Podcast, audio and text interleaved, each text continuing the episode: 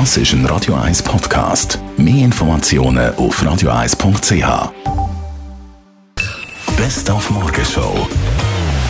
Ja, Elton John war auch ein Thema. Gewesen. Ab September bis 2020 geht er auf seine letzte Welttournee. Das hat er gestern Abend in New York verkündet. We had children. My life has changed. The priorities of my life have changed.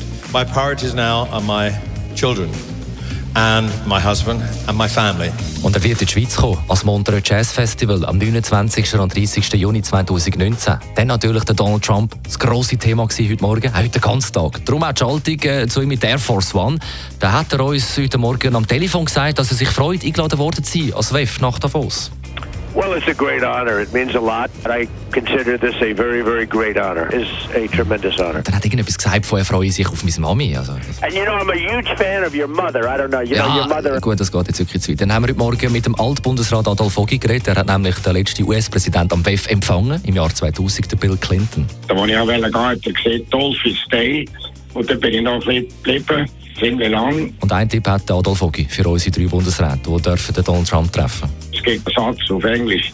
You never get a second chance to make a first impression.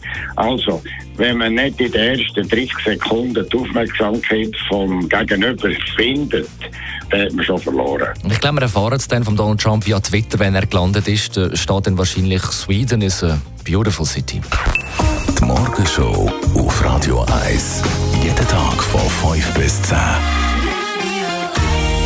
Laura, bist du noch da? Ja, ich bin ja da. Es ist ein Begleitflugzeug. Ah. Schon gedacht, dass Ist gelandet. Ah, Okay, ein Begleitflugzeug. Ja. Das ist ein Radio 1 Podcast. Mehr Informationen auf radio1.ch.